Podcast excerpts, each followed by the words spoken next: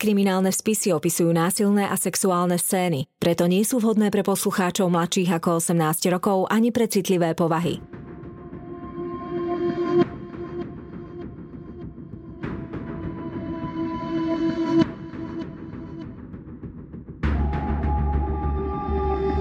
Spáchali ťažký zločin a pred spravodlivosťou sa im nepodarilo skryť.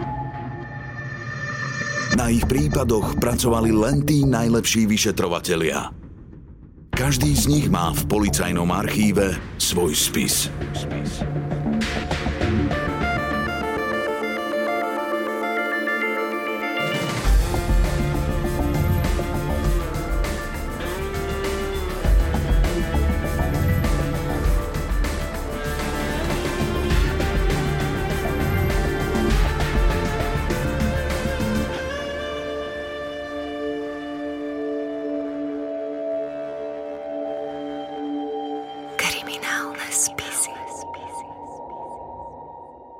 Pavúk, nočný démon. 6. október 1990, Bratislava. Je neskorý večer. Domov dôchodcov na Pažítkovej ulici sa ponára do tmy. Svetlá v izbách jedno po druhom zhasínajú, chodby a schodiská sú tiché a prázdne. Väčšina obyvateľov sa pripravuje na spánok alebo už leží v posteli – Jednou z nich je aj pani Terézia, 88-ročná žena, ktorá žije sama v jednej z izieb na prízemí. Oblieka si nočnú košelu. V šere si po pamäti líha do chladných perín. Cez potvorené balkónové dvere dovnútra prúdi čerstvý jesenný vzduch. V zelenom parku pred budovou cítiť napätie. Niekto v tme stojí a vyčkáva – medzi stromami z času na čas zasvieti cigareta. Svetlo zapaľovača na moment naznačí obrysy bledých rúk. Po pár sekundách ich znova pohltia tiene. Minúty pomaly ubiehajú jedna za druhou. V izbe s pootvorenými balkónovými dverami je ešte stále ticho. Pani Terézia už zrejme spí, no neznámy muž číha ďalej. Vie, ako chutí smrť. Vie, že musí byť trpezlivý. Po niekoľkých hodinách vyklzne stônem medzi stromami jeho silueta. Plíži sa bližšie k domovu dôchodcov. Šikovne sa zachytí okraja nízkeho balkóna a začne šplhať hore, ako obrovský pavúk. Zastaví sa až pred potvorenými sklenenými dverami. Načúva. Potichu odhrnie záclonu a vtiahne sa dovnútra. Je takmer neviditeľný, v šere slabo svietia obrysy jeho voskovej tváre. V malej izbe počuť iba pokojný dých pani Terézie. Muž sa prikráda bližšie k posteli a sleduje, ako sa jej rytmicky dvíha hrudník. Zastane pri jej hlave a vyčkáva na správny moment. Nádych, výdych. Nádych, výdych. Vymrští sa z tmy a vrhne sa rovno na jej krk – Žena sa v šoku prebudí a chce sa brániť. Útočník má ale fyzickú prevahu a moment prekvapenia. Striedavo ju hrdúsi a mláti do tváre. Krv strieka všade dookola po posteli aj po stenách. Starej pani zlomí čelusť a so zbesilými údermi prestane, až keď jej pohyby ustanú. Posledné, čo Terézia pred smrťou uvidí, je tvár s prepadnutými lícami, hustým obočím, vysokým čelom a tmavými očami ako bez duše. Útočník sa rozdýchava. Ešte však neskončil. Na znetvorenú tvár sa zrejme pozerať nechce a tak mŕtvole zakrie hlavu vankúšom.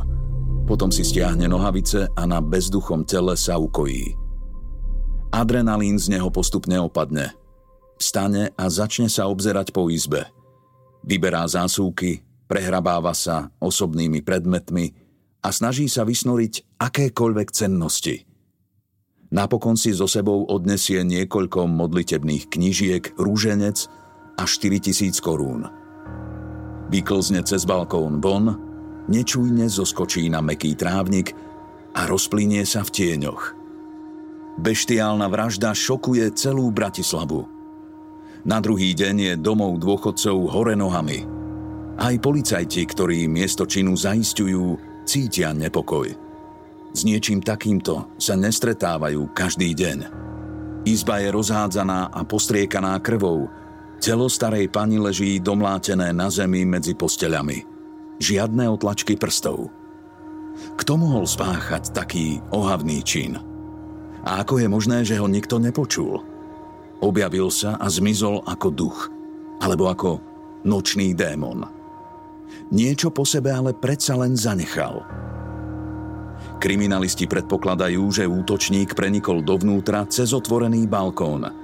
Pred budovou sa im podarí zaistiť otlačky podošvy jeho topánok, 5 cigaretových ohorkov a 10-centové holandské mince. Ide o stopy, no bohužiaľ to nie je nič, čo by dokázalo vraha presne identifikovať. Dní rýchlo ubiehajú, Žiadne nové stopy ani svetkovia sa neobjavia. Z dní sa stávajú týždne a pátranie stále nikam nevedie. Všetci dúfajú, že išlo len o nevydarenú lúpež. 2. január 1991. Je chladná, pokojná noc. Všetci sú doma. Hlavné mesto ešte dospáva divoké novoročné oslavy. 39-ročná Anna so 14-ročným synom Jurkom spia v ubytovni štátneho podniku Zdroj na Plinárenskej ulici. Do Bratislavy pricestovali na Vianočné sviatky až zo Švajčiarska. V tú noc v meste opäť sliedi smrť. Vrah prechádza popri obytných budovách a lačným okom hľadá otvorené okno. Narazí na prízemnú bunku ubytovne, ktorá má poodchýlené kuchynské okno. Poobzerá sa po areáli a nájde zbraň – pevný drevený kôl. Chytí ho do ruky a šikovne sa vyšplhá k oknu. Potichu, trpezlivo naň zatlačí a nepozorovane vklzne dovnútra. Vlezie do malej kuchynky a pokračuje ďalej cez chodbu až do izby, v ktorej hlboko spí Anna so svojím Jurkom. Ležia na dvoch posteliach, do L hlavami k sebe. Mdlo, osvietená tvár v šere si pozorne prezrie bezbranné obete a zváži, na koho zautočí najprv. Rozhodne sa pre chlapca. Postaví sa priamo nad neho. Nádych, výdych. Vymrští sa ako had a mohutným rozmachom ho udrie do hlavy. Na stenu vystrekne krv. Rýchlo mu zasadí ešte niekoľko rán. Jurko sa ani nestihne prebudiť. Anna otvorí oči, vydesene sa snaží seba aj chlapca brániť. Už je však neskoro. Útočník v mihu oka stojí nad ňou a prudko mláti dreveným kolom. Spôsobí jej poranenia na rukách a na tvári. Udiera znova a znova, až Anne roztrieska lepku. Rozhostí sa ticho. Postele aj steny sú ostriekané krvou. Muž položí kôl na nočný stolík. Mŕtve telo ženy posunie do vhodnej polohy a vykoná na ňom súlož – potom prehľadá celú ubytovaciu bunku, nájde peniaze a niekoľko šperkov a opäť sa stratí v tme. Nezanechá po sebe žiadnych svetkov. Policajti na druhý deň zaistia miesto činu. Najdôležitejšou stopou sa stane samotný modus operandi. Neznámy muž vnikol uprostred noci cez okno do prízemia obytnej budovy, svoje obete umlátil na smrť, olúpil a znásilnil. Kriminalisti zvažujú možnosť, že životy Anny a Jurka má na svedomí rovnaký človek ako v prípade pani Terézie. Média a polícia v najbližších dňoch varujú občanov, že po Bratislave sa pohybuje extrémne nebezpečný vrah, ktorý na svoje obete útočí uprostred noci priamo v ich domovoch a s nevýdanou brutalitou. Hliadky na uliciach sa zintenzívnia a celé mesto je ako na ihlách. 9. január 1991. Od smrti Anny a Jurka prešiel ešte len týždeň, no nočný démon je už opäť na love. Chuť vraždiť nevie a nechce ovládať. Cíti, že celé mesto je v strehu, no zároveň predpokladá, že polícia na neho nič nemá. Svojimi činmi nabral skúsenosti aj odvahu. Myslí si, že je nepolapiteľný. V tú noc sa pohybuje po Kutuzovovej ulici – keď narazí na pootvorené okno, neváha a vlezie dovnútra. Ale dostane sa len do uzamknutej skladovacej miestnosti. A tak vyjde späť von a sliedi ďalej. Pravdepodobne v tom čase si všimne 31-ročnú ženu. Výtvarníčka Jana má dobrú náladu. Vracia sa z kamarátkynej výstavy. Vojde do budovy, pokračuje ďalej po Pavlači a vstúpi do bytu, v ktorom žije sama. Umie sa, prezlečie a zamierí rovno do postele. Vrah sa medzi tým v záhrade vyzbrojí motikou a nasledujúce dve hodiny trpezlivo vyčkáva v tme. Chce si byť istý, že jeho potenciálna obeď už spí a že je sama. Zvažuje, ako prenikne dovnútra. Nad vchodovými dverami sa nachádza malé vetracie okno, pootvorené na niekoľko centimetrov. Je však privysoko. Sliedi teda po areáli budovy, až sa mu podarí nájsť rebrík – Položí ho pred dvere a vyšplhá sa po ňom hore. Zastaví, natiahne krk a načúva. Ticho. Okno pomaly a potichučky vymontuje s pántou a odnesie ho na medziposchodie. Potom sa začne cez otvor súkať dovnútra ako had. V tmavej chodbe sa najprv objaví jeho bledá tvár. Potom sa začne dolu po dverách klzať jeho úzke telo – Pohybuje sa potichu a opatrne. Po špičkách pokračuje ďalej až do spálne. Zastaví sa až nad Janinou posteľou. V rukách poťažká motiku. Vie, že prvý úder je najdôležitejší.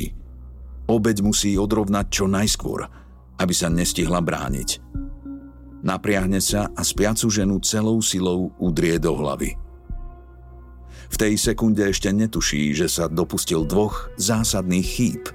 Prvou je, že si vybral starú motiku s prehnitým poriskom, ktoré sa hneď po prvom údere zlomí. Druhá, ešte zásadnejšia chyba je, že si vybral nesprávnu obeď. Jana je fyzicky zdatná a má rýchle reflexy. Športuje niekoľko rokov, chodila na karate a venovala sa dokonca aj parašutizmu. Adrenalín má v krvi. Po prvom údere do hlavy si myslí, že útočník, ktorý nad ňou stojí, je len sen. Ďalší tvrdý úder ju ale okamžite presunie do reality. Keď si uvedomí, že je v smrteľnom nebezpečenstve, okamžite schmatne odlomenú časť motiky a s nečakanou zúrivosťou sa začne brániť. Útočník je prekvapený. Na spiace bezbranné obete si trúfne, no so seberovným protivníkom nepočítal. V jeho tvári sa zračí nenávisť a odpor. Jane sa podarí dostať z postele. Bojuje ako zviera zahnané do kúta. Vrah si začína uvedomovať, že tento súboj nemusí vyhrať. Rýchlo teda odbehne preč a odomkne vchodové dvere, aby si uvoľnil cestu pre prípadný útek. Ešte sa však nevzdáva. Otočí sa a znova sa pokúsi na mladú ženu zaútočiť tá neváha ani sekundu. Schmatne stoličku a hodí ju po ňom. Bitka pokračuje v kuchyni. Muž zarebe, Janu hodí na horúcu plynovú pec a celou silou ju na ňu pritlačí, až sa jej začne škvariť koža na bruchu a na stehnách. V zúrivej obrane ale nepoľaví. Na chvíľu sa jej ho podarí premôcť a boj o život sa presunie na zem. Muž ju začne mlátiť pesťou do hlavy. Jeho údery sú tvrdé ako kladivo. Jana sa ale nedá. Pozbiera posledné zvyšky síl, strčí mu ruku do rozkroku a celou silou mu zovrie a vykrúti genitálie. Jeho tvár sa skriví bolesťou.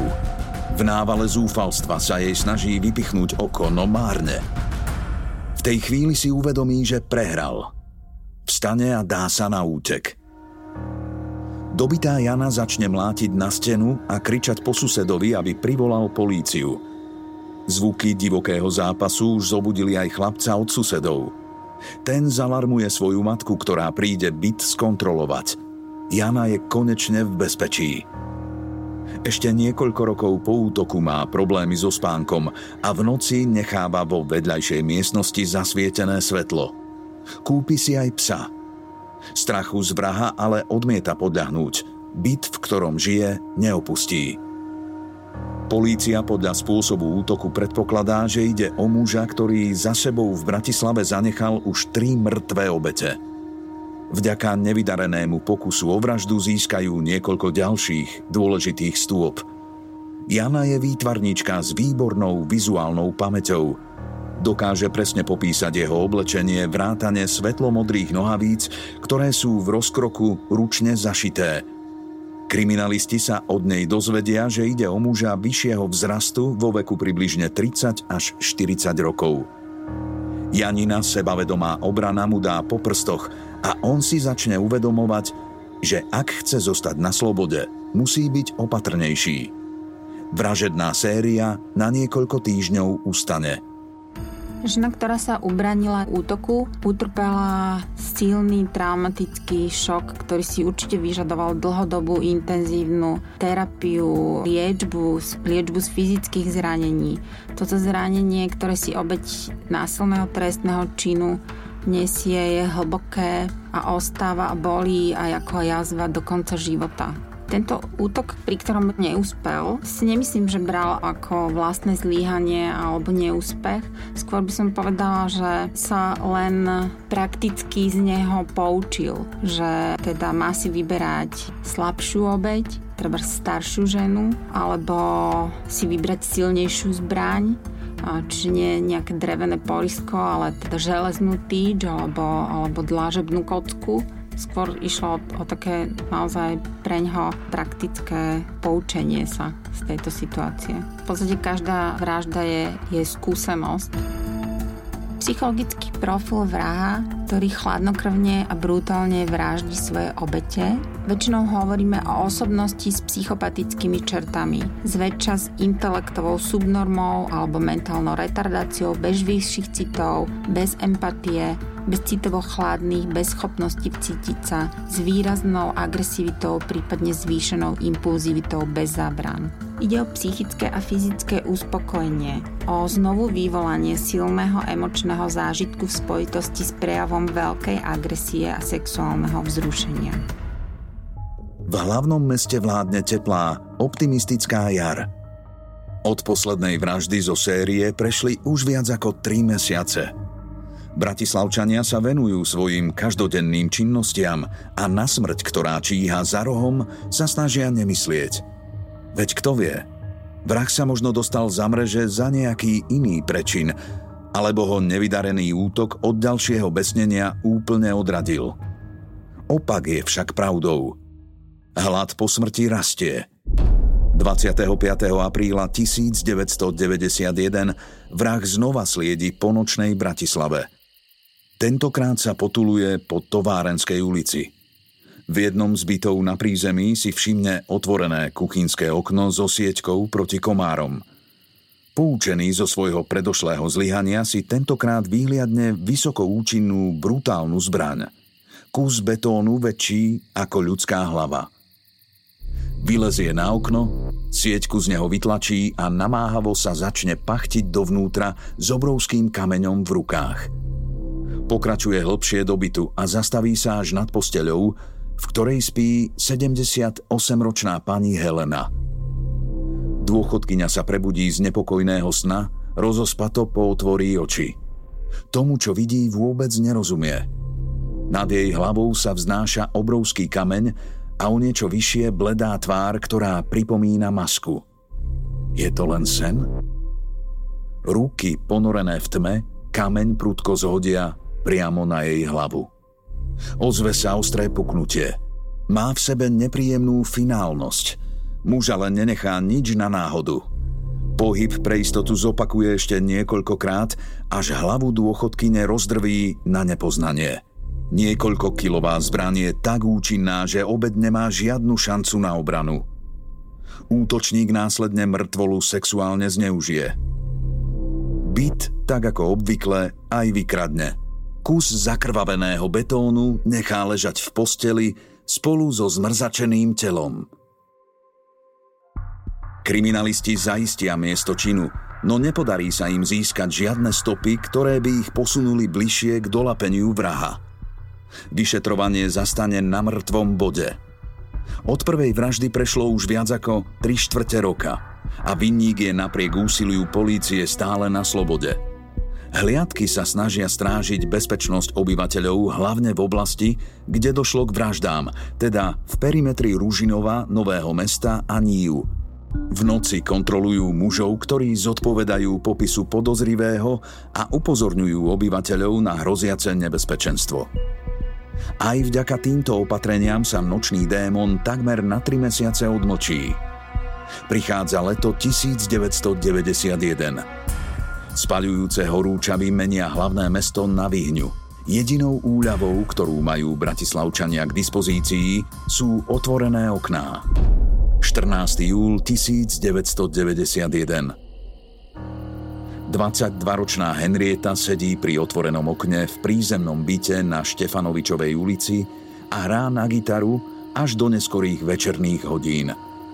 Babička vo vedľajšej miestnosti už takmer vôbec nepočuje a tak jej to nevadí. V tom čase po okolí opäť sliedi vrah. Dievčina s gitarou ho zaujme – Nenápadne vyčkáva a motá sa po susedstve, až kým sa úplne nezotmie. Henrieta napokon zaspí bez toho, aby zatvorila okno. Útočník nedaleko nájde železnú lešenárskú trubku. Poťažká ju v rukách a zoberie ju so sebou. Poobzerá sa, či ho niekto nesleduje a potom rýchlo vlezie cez okno dovnútra ako jašterica. Po špičkách prejde niekoľko krokov smerom k dievčaťu a meravým pohľadom skontroluje, či naozaj spí. Napriahne sa a ťažkou trúbkou ju udrie do pravého spánku. Prudký pohyb opakuje dokola znova a znova. Útok je tak zúrivý, že Henrietina krv strieka až na strop. Obed nemá žiadnu príležitosť brániť sa. Vrah jej nacvičenými mocnými pohybmi rozmláti hlavu skôr, než sa vôbec stihne prebudiť. Keď sa mu zdá, že je mŕtva, vrhne sa k nej na posteľ, stiahne si nohavice a znásilní ju. Následne prezrie miestnosť, ukradne náramkové hodinky a vyskočí cez otvorené okno späť na ulicu. Vytratí sa v tme takmer bez stopy. Babička, ktorá je takmer úplne hluchá, celý čas spokojne spí vo vedľajšej miestnosti. Ráno ju vo vnúčkinej izbe čaká príšerný nález. Zmrzačená Henrieta leží v mláke vlastnej krvi na posteli. Napriek tomu, že utrpela veľmi vážne poranenia hlavy, ešte žije. Záchranná služba ju prevezie do nemocnice. Jej stav je ale tak vážny, že polícii nedokáže nejako pomôcť vo vyšetrovaní. O 18 dní zomiera. Občania sú zúfalí, ani intenzívne policajné hliadky a pátranie neprinášajú žiadne ovocie. O bratislavskom sériovom vrahovi píšu aj zahraničné médiá. Zobral si už 5 životov a ešte stále chodí beztrestne po slobode. Kriminál.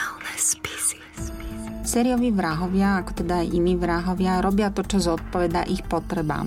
Akurát používajú na dosiahnutie svojich cieľov násilie. Podľa takej wrestlerovej koncepcie on rozlišuje tri typy motivácie vraždy pri sériových vrahoch. Je to odôvodnená pomsta, ovládanie a napádanie, čo je absolútna moc nad životom a smrťou obete a úlava od extázy. To zase znamená, že človek sa nachádza v stave nepohodlia a tá vražda mu úlavy od tohto nepohodlia. Potom existuje taká koncepcia Holmesovcov, ktorí zase rozdeľujú sériových vrahov podľa motivácie na štyri typy. To sú vizionári, misionári, hedonisti a tí, ktorí túžia pomoci a kontrole. Taký rozdiel medzi nimi základný je, že misionári sa snažia odstraniť nejaký typ človeka na základe toho, aby zem očistili. Vizionári robia podobnú vec ako misionári len na základe nejakého vnúknutia, nejakého hlasu alebo nejakého božieho rozkazu. Hedonisti sú vrahovia, ktorí zabijajú pre vzrušenie, pričom najčastejšou motiváciou motiváciou je sex. Tí poslední sú tí, ktorí potrebujú mať kontrolu nad životom a smrťou a rozdiel medzi nimi a hedonistkami je ten, že im nejde o to vzrušenie, ale o tú moc, tú samotnú moc.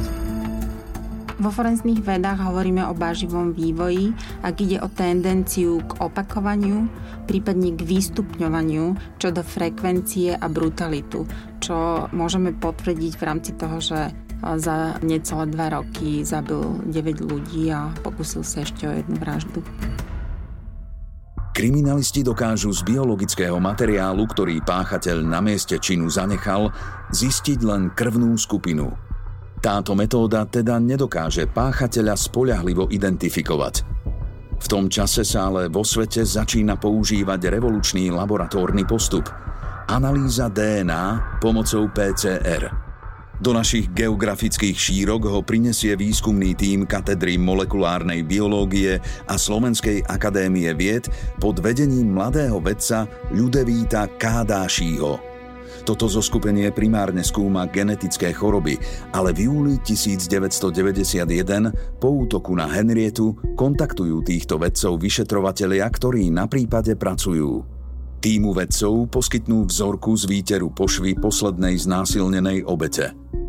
Na jej základe vznikne DNA profil jedinca, ktorému spermie patria.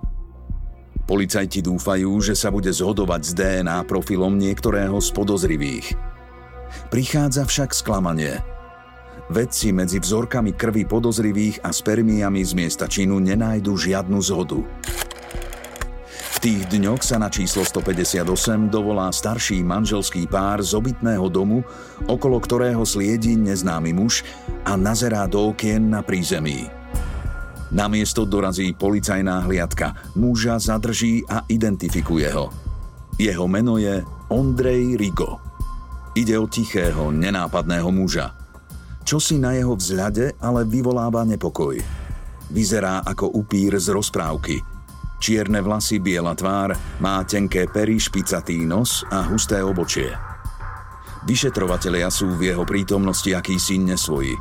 Sleduje ich chladným, prázdnym pohľadom a oni z neho nedokážu odčítať, čo si myslí ani čo cíti. Mimiku takmer nepoužíva, tvár má ako z kameňa. Pochádza z problémovej rodiny. Otec sa živil krádežami a pri jednej z vlámačiek ho zastrelili – Matka na deti nestačila. Na nejaký čas skončil Ondrej v polepšovni a neskôr aj v detskom domove. Potom sa dal na otcovú dráhu. Spáchal 11 trestných činov, väčšinou išlo o krádeže či vlámania. Naposledy sedel za mrežami na jeseň roku 1989 za nedovolené opustenie republiky. Je rozvedený, s bývalou manželkou má dceru. Policajtom sa zdá, že ide skôr o obyčajného zlodejíčka, než o vraha. Zodpovedne sa však rozhodnú, že vzorku jeho krvi poskytnú vedeckému týmu, aby ju porovnal s DNA profilom spermií z miesta činu. O pár dní prichádza šokujúca správa z laboratória. Profily sú zhodné. Má to však jeden háčik. Metóda analýzy DNA pomocou PCR je ešte v plienkach – v tej dobe dokáže preskúmať len istú časť génov. Kvôli tomu je pravdepodobnosť náhodnej zhody dvoch vzoriek jednak 90 tisíc. Ondrej Rigo je teda veľmi pravdepodobne páchateľom ohavnej série vražd. Existuje však aj malá šanca, že je nevinný. Napriek tomu, že kriminalisti ho podozrievajú, nemajú k dispozícii žiadny ďalší priamy dôkaz. Žiadni svetkovia, žiadne otlačky prstov. Vedia, že s jedným laboratórnym výsledkom obžaloba pravdepodobne pred súdom neobstojí. Polícia urobí krok, s ktorým nie všetci na oddelení súhlasia. Ondrej Rigo je prepustený na slobodu. Podozrivý si odvtedy dáva pozor. Seká dobrotu venuje sa svojej partnerke a nájde si brigády. Má zložené plinárenské skúšky a postupne pracuje na rôznych pomocných pozíciách – v nemocniciach na Šulekovej a Bezručovej či ako šatniar v hoteli Carlton. Vyšetrovatelia majú podozrivého na muške. Sledujú jeho činnosť a pri každej správe o nejakej násilnej smrti v Bratislave im stiahne hrdlo. Mesiace sa však vlečú jeden za druhým a žiadna ďalšia podobná vražda sa v Bratislave nevyskytne. Vo februári 1992 sa na plátna kín dostane film Mlčanie jahniat. V legendárnej snímke sa objavia dve postavy sériových vrahov, ktoré sú kompilátom viacerých skutočných prípadov.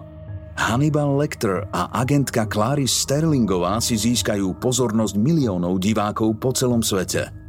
Film sa čoskoro stane kultovou záležitosťou. 3. marca 1992 premieta Mlčanie jahniat aj kino Dukla v Bratislave. V ten večer ho navštíví Ondrej so svojou družkou. Fascinovane sleduje na plátne beštiálne výjavy, sadistické vraždy, kanibalizmus. Keď film skončí, je ešte mlkvejší ako zvyčajne. Nasadne spolu s partnerkou do trolejbusu, no okolie nevníma. Po chvíli jej oznámi, že musí v meste ešte čosi vybaviť a vystúpi. Žena prekvapene sleduje, ako sa Ondrej vytráca v nočnej Bratislave. Dvere sa zatvoria a trolejbus pokračuje ďalej v ceste. Ondrej sa v tú noc doma neukáže. Z rodinnej anamnézy a zo spisov vieme, že Ondrej Rigo pochádzal z viacdetnej, takmer nefunkčnej rodiny. Otec bol viackrát súdne trestaný a skôr v rodine neprítomný. Obe rodiče prišli o život predčasne, násilnou formou. Otec bol zastrelený pri nejakej majetkovej trestnej činnosti a matka podľahla zraneniam potom, ako ju zrazilo auto. Rigo bol istý čas polepšovní a neskôr sa e, spolu so svojimi súrodencami dostal do detského domova. Bol jedenkrát ženatý, býval s viacerými družkami, mal jednu dceru, vystriedal veľa rôznych nekvalifikovaných zamestnaní a opakovane bol trestaný za drobnú majetkovú, nenásilnú trestnú činnosť. Znalci v rámci ringovej inteligencie určili mentálnu subnormu, čo je takéto hraničné pásmo intelektových schopností, čiže niečo medzi mentálnou retardáciou a priemernou inteligenciou. Rigo pochádzal z jednoduchej rodiny a mal len hrubé základné vzdelanie. Toto bolo obohatené o také sociálne zručnosti z detského domova, z polepšovne a neskôr z toho kriminálneho väzenského prostredia. Rigo teda tvrdí, že plakal len raz v živote, keď mu zomrela jeho mama. Ak je to teda pravda, tak to vypovedá o tom, že to bol zrejme jediný človek, s ktorým mal nejaký pozitívny emocionálny cit, kontakt alebo teda vzťah alebo teda skôr môže ísť o to, že by to tak chcel vidieť, že by to tak chcel cítiť, že tá mama mu naozaj v živote chýba ako jediná, alebo teda predstava mamy.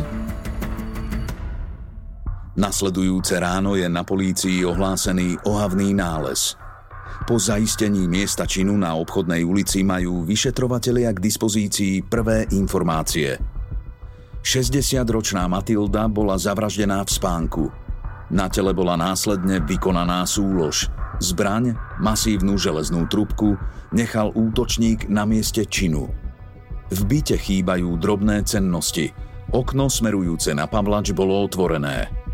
Modus operandi dá prípad jasne do súvislosti so sériou brutálnych vražd.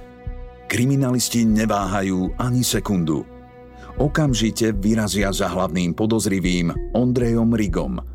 V tom čase sa nachádza v práci, v šatni hotela Carlton. Podľa slov jedného z vyšetrovateľov je muž na prvý pohľad ešte v tranze z nočného vyčíňania. Ako had, ktorý práve prehltol svoju korisť. Na nohách mu chýbajú ponožky, ktoré, ako ukáže vyšetrovanie, si vždy pred vraždou vyzul a navliekol na ruky, aby po sebe na mieste činu nezanechal otlačky prstov. Ďalší dôležitý dôkaz nájdú v jeho skrinke šperky pani Matildy. A najdôležitejší dôkaz na jeho topánkach aj nohaviciach nájdu stopy krvi. V ten deň 4. mája 1991 Polícia konečne zatkne Ondreja Riga.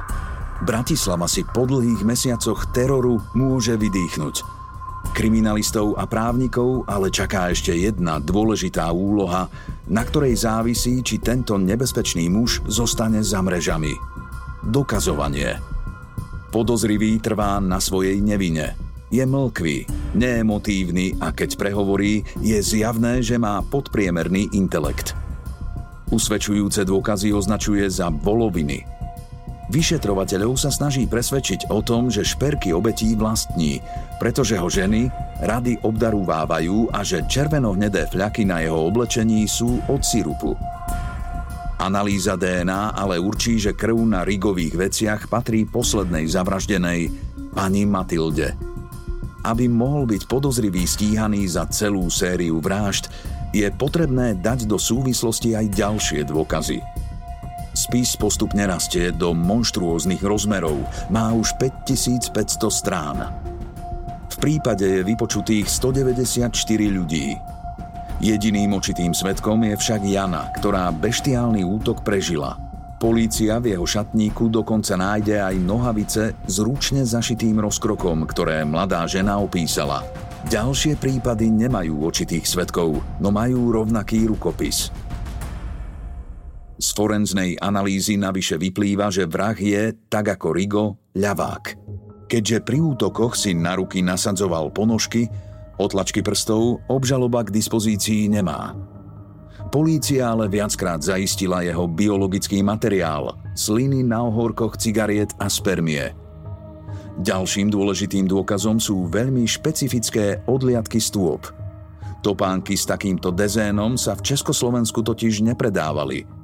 Obvinený ich získal v Nemecku počas pobytu v utečeneckom tábore – Kriminalisti zistia, že Ondrej Rigo sa pred začiatkom série bratislavských vražd pohyboval v zahraničí, kde žijú jeho súrodenci.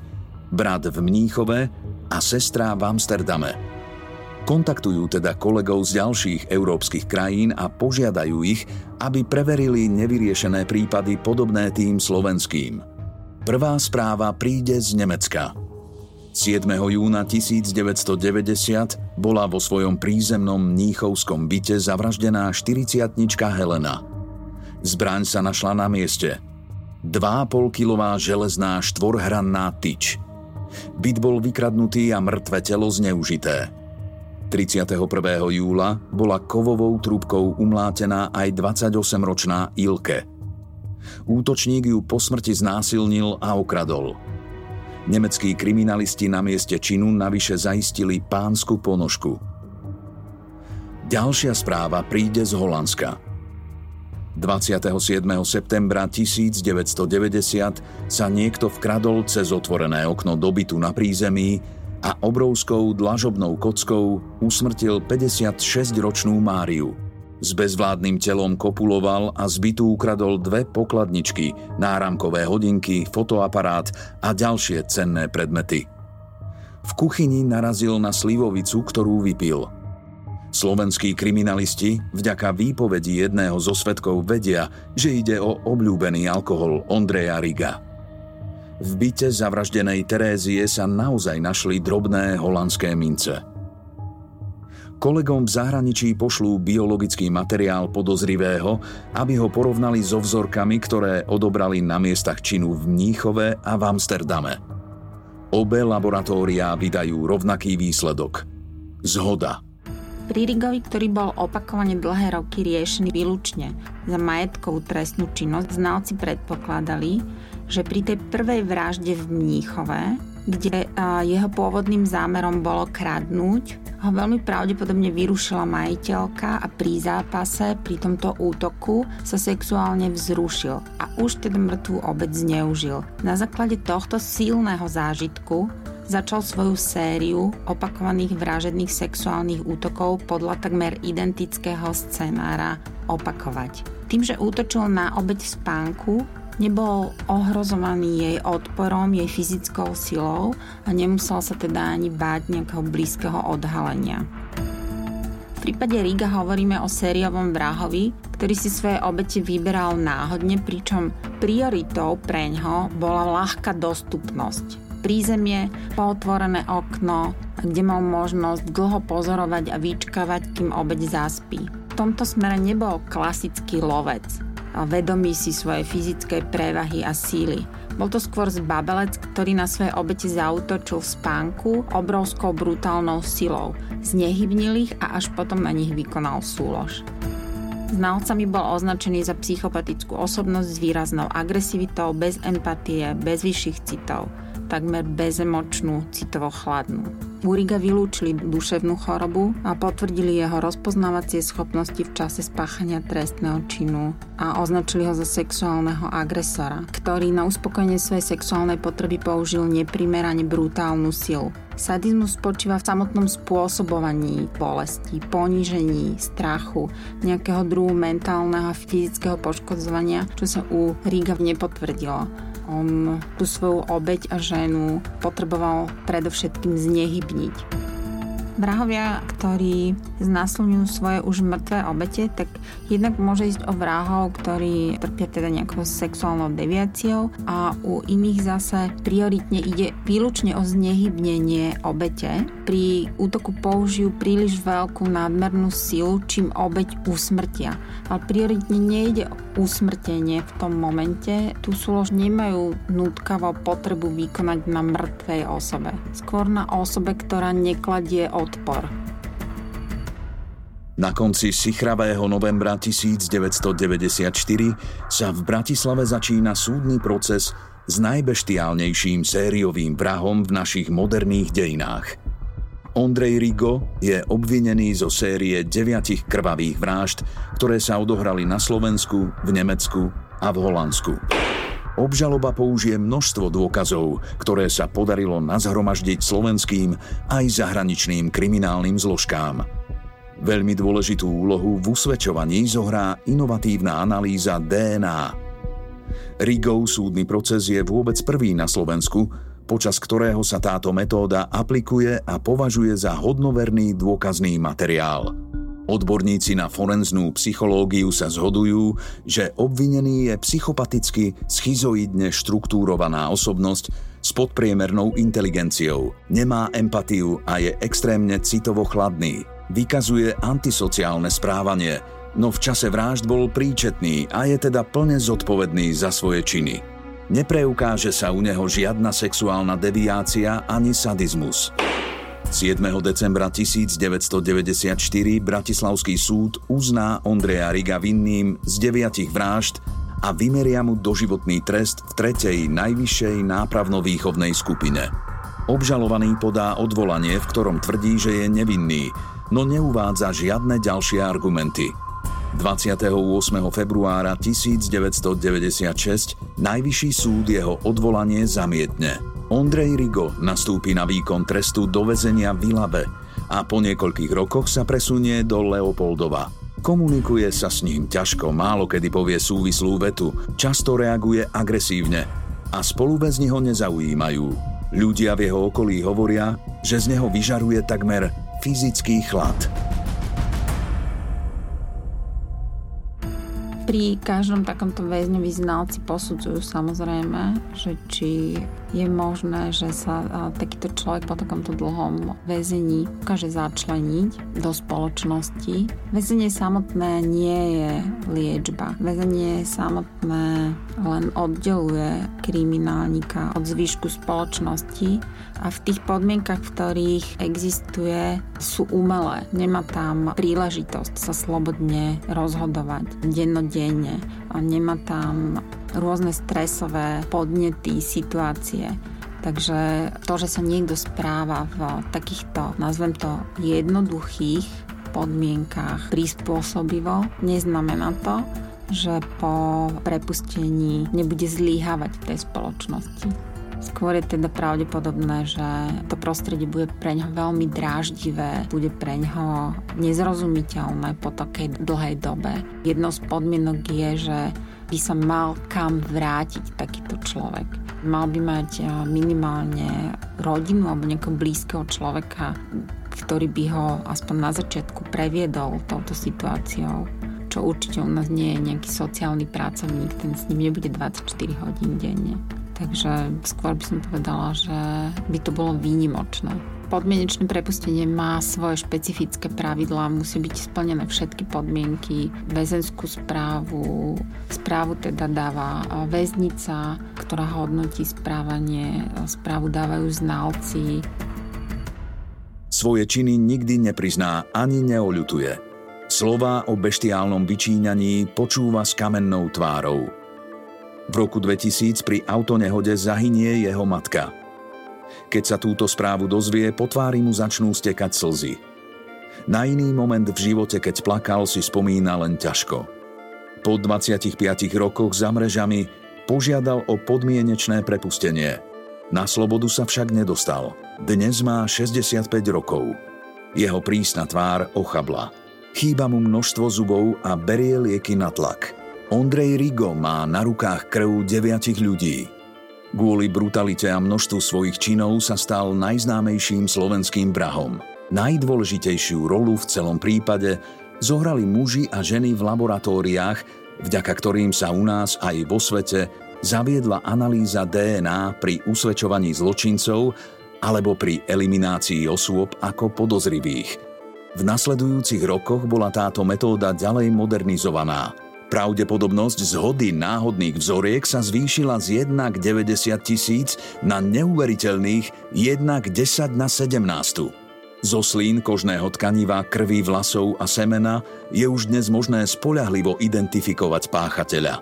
Hrdinom tohto prípadu nie je vrah Ondrej Rigo, ale tí, ktorí sa zlu postavili. Nadaní vedci a vedkine. Práve vďaka ich výskumu, talentu a húževnatosti skončilo za mrežami usvedčených množstvo nebezpečných zločincov.